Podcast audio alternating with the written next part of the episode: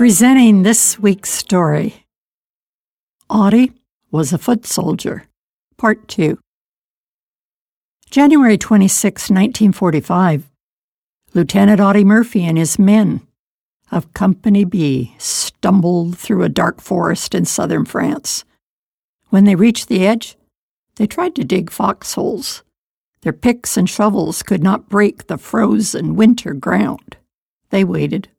Support had not arrived. Audie called battalion headquarters and was told, Hold your position. He checked his surroundings and saw ahead open fields and then the village of Holzwihr. Woods lay behind and on the sides. Hours passed. During the afternoon, the Germans began lining up and six of their tanks moved to circle and trap American forces. Two American tank destroyers had arrived during the night. When the German tanks began moving, the American tanks tried to go into firing position.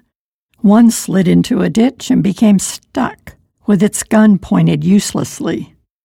The crew climbed out and ran to the rear forest. White shapes started across the field towards Audie and his men. They appeared to be about 250 enemy foot soldiers in snow capes. Audie called headquarters. We're being attacked. Get me artillery. He gave the coordinates so artillery could fire and marked the German positions with smoke shells. As gray clouds lifted, fighter bombers could come in. Audie grabbed his M1 carbine and began firing. Enemy fire hit the second tank destroyer and killed three of its crew. The rest crawled out and escaped. The turret was smoking. There was no escape for Audie's company. The German tanks had opened fire. Soon Audie was the only officer alive out of seven. And from 128 men who began the drive, 40 at most were alive.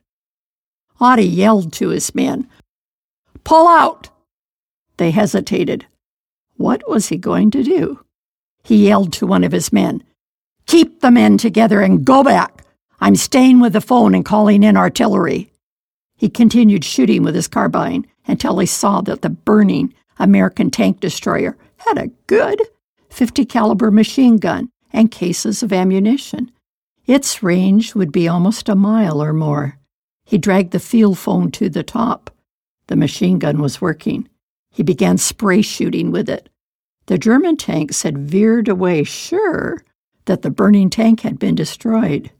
As Audie continued shooting with the machine gun, white shapes began toppling to the cold winter ground. Enemy fire was hitting Audie's tank, but the enemy could not see him clearly. As he stood on top of the tank for one hour, smoke and spurts of fire from his tank swirled around him. He stopped only long enough to reload the machine gun or send artillery directions. His field phone line went out, and he slid off the tank and limped away exhausted. His hands and arms were unscratched, but his right trouser leg was soaked with blood. The Germans had stopped shooting at him. When he neared the woods, he heard the tank blow up. He found his men and told them, We've got to go back. He organized a successful counterattack. For Audie, it was one more day of World War II, fought the only way he knew how to fight, with his will and skills, committed to protect the people he was responsible for. That could be his platoon or country. This is Barbara Steiner. Part 3 is coming soon. Visit the website www.thisweekstory.com.